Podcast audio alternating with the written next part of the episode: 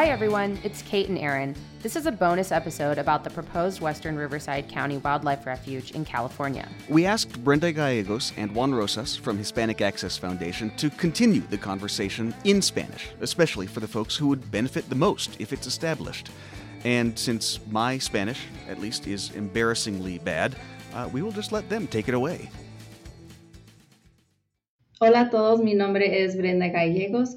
Yo soy parte de la, del equipo de conservación con Hispanic Access Foundation y tengo mi compañero aquí, Juan Rosas. Hola a todos.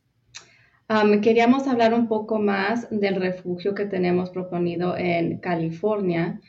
Juan, específicamente, ¿dónde se encuentra la zona propuesta para el refugio de vida silvestre del oeste del, oeste del condado de Riverside? Es una muy buena pregunta, Brenda. Está localizada alrededor de las ciudades de Geme, uh, Temecula, Murrieta, Menifee, Paris, Moreno Valley, partes de Riverside y casi llegando a lugares de Lake Elsinore. Y eso a mí me emociona mucho porque pues, son comunidades latinas. La mayoría de la gente que vive alrededor de estas ciudades son latinas y um, ver que nuestra gente hispana necesita un lugar donde pueden ir a a jugar, donde pueden llevar a llevar a sus mascotas a caminar, donde pueden llevar a sus niños a ver los animalitos, las mariposas volando. Es algo muy importante y es emocionante uh, ver que esta propuesta está tan cerca a, a nosotros y a nuestra comunidad. Sí, eso sí. Y tengo entendido de que, Juan, tú has vivido toda tu vida en San Jacinto, California. Y quería preguntar, ¿Qué ha cambiado hace desde que eras niño ahora? ¿Cómo ha cambiado el, medio ambiente? ¿Cómo se ha visto? ¿Y por qué sería muy importante para proteger esta área para el futuro? Muy buena pregunta, Brenda.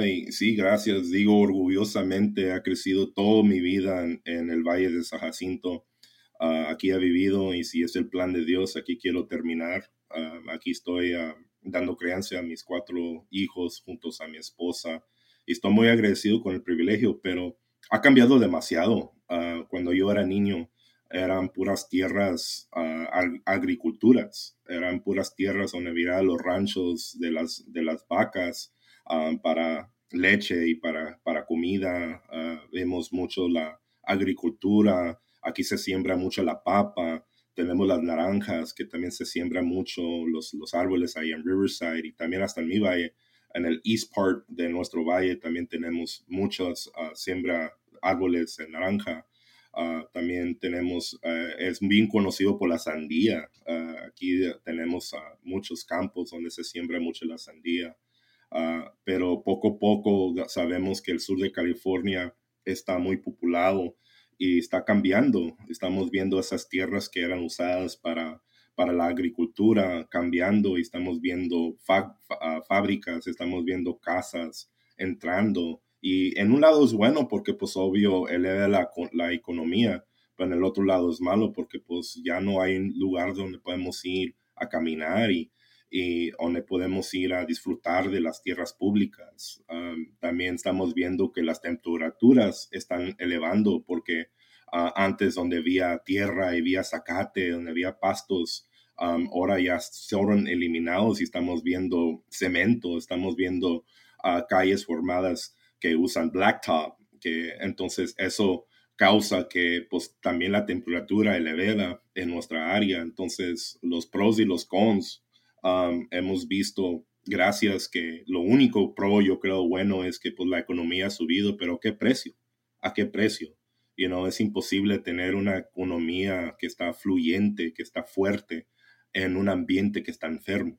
Y estamos viendo que el, el, crisis climático es evidente y cuando oímos lo que la ciencia está hablando, no necesariamente tenemos que estar tan ah, convencidos porque lo estamos viendo, ah, estamos sufriendo las consecuencias del crisis climático. Estamos viendo que uh, nuestros, los niños están acostumbrados ya, esto no es nuevo que todos los niños te estén cargando un respirator porque tienen asma. Esto ya es algo que la gente ya ha aceptado, que nuestra agua va a estar contaminada, que el aire está contaminado, que los parques donde sí es bonito que los alcaldes digan, oh, abrimos un nuevo parque y en ese mismo ah, semana que abre el parque ya hay pandillas y hay, hay, hay, hay, vagabundos en ese parque y no nos sentimos seguros de llevar a nuestros niños Entonces, poder ver que esta área va a ser dedicada a estas tierras públicas para un refugio, para ver la tierra descansar y respirar y ver una vez más las plantas y los animales silvestres a comenzar a, a, tomar esa tierra de nuevo y poder llevar a nuestros hijos para que lo vean es algo muy emocionante para nosotros. Sí, es algo muy importante para poder proteger para el futuro de, de la humanidad y para también toda la vida silvestre y para el medio ambiente.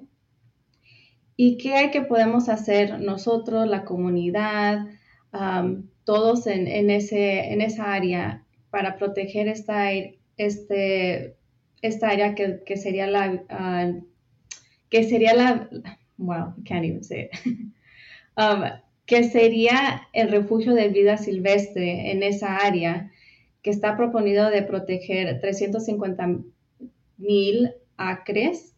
¿Qué puede hacer la comunidad para proteger? ¿Qué puede hacer la comunidad para, para que se oiga su voz y, estar seguros que va a estar para la siguiente generación? primeramente te quiero dar a ti las gracias. Porque yo sé que usted y su trabajo, su profesión, uh, tiene una, una, voz profesional que has podido uh, dar luz a nuestros elegidos uh, y también trabajar en la policy que se tiene que hacer para que eso sea realidad. Muchas gracias, Brenda. Y eso nos lleva a la pregunta, pues, ¿qué pasa con la mamá que nomás simplemente quiere llevar a sus niños, pero realmente nunca ha sido entrenada, no tiene los estudios, no tiene las conexiones Ah, yo le recomiendo primeramente que la comunidad ah, vaya a, las reuniones de sus ciudades. Ah, pueden ir a los sitios de web de la ciudad de San Jacinto, de Geme, de Temécula, de Murieta, de Lake Elsinore. Y ahí vas a encontrar los correos electrónicos de tus alcaldes, de tus city council members. Y puedes comenzar a escribir cartas. Puedes ir en persona Ah, en mi ciudad es el cada segundo y cuatro martes de cada mes tienen las ah, reuniones públicas donde el público puede ir y hablar con los alcaldes y decirles, mira, mis hijos merecen esto, mis hijos merecen ah, tener tierras limpias, aire limpio, agua limpia, merecen poder conocer las mariposas que nosotros conocimos de niño pero porque ya por la población y por el crecimiento de las casas estamos destruyendo sus santuarios y estamos viendo que esas mariposas van a estar extintas. Entonces puedes ir a, tus, puedes ir a tu iglesia y decirle, pastor, yo necesito que usted sabe hablar públicamente, necesito que tú vayas al City Hall, yo quiero que tú vayas a los City Council meetings, que tú vayas a esas reuniones y nosotros te vamos a apoyar a ti. Vamos a ir contigo, vamos a estar ahí apoyando, porque los elegidos van a ver que ellos tienen un buen corazón y yo sé que por eso están en el servicio público, pero también ellos, eh, quiero que la gente recuerde que ellos trabajan para nosotros. A veces pensamos que, oh, son los, los congresistas o son los alcaldes y le deberíamos dar respeto y honor y deberíamos tratarlos con ese mismo respeto, pero también recuérdate que ellos trabajan para el público entonces, el público necesita elevar, elevar su voz, tiene que ir y a veces podemos creer que vamos a complicar la cosa, que tenemos que entender la ley, que tenemos que entender cómo escribir cartas y todo eso. Simplemente tú yendo a City Hall, yendo a esas reuniones y diciendo, mira, quiero dar mi, mi declaración pública de tres minutos y hablar tu corazón, hablar de que ahí en tus parques mismos vas y quieres llevar a tus niños a jugar y hay, vagabundos o hay, hay crímenes, hay, hay, pandilleros que no te sientes seguro y, y, estamos viendo la necesidad de lugares, tierras públicas donde podemos ir a caminar, a llevar nuestras mascotas. Um, yo creo que les quiero recordar que tienen una voz, tienen una voz, uh, tu voz importa y uh, podemos también, si vayan a a nuestro sitio web www.hispanicaccess.com. También ahí tenemos muchos recursos que te podemos dar, que te podemos ayudar. Um, también pueden mandarnos un correo electrónico a cualquiera de nuestros equipos de conservación y nos encantaría sentarnos contigo y nos gustaría también darte los recursos que usted necesita para poder elevar su voz y hacer la voz. Mira, la, los coyotes, las mariposas, las flores no pueden ir al City Council, no pueden ir a hablar con los alcaldes. ellos no tienen una voz. Entonces tú tienes la oportunidad de ser la voz ah, para esas plantas, esos animales silvestres y también la voz de los niños que necesariamente no también tienen la capacidad de poder hablar. Y so, e, es bonito ah, recomendar a nuestros niños que salgan de las casas, pero después nos arrepentimos porque salen de la casa y hay peligro, hay crímenes, hay gente que están secuestrando los niños, ah, no hay lugares públicos donde son seguros y limpios. Entonces, tenemos que pensarlo y si sabes qué, vamos a crear la solución. Y creo que el refugio silvestre del oeste de Riverside es un buen comienzo. Muchas gracias, Juan.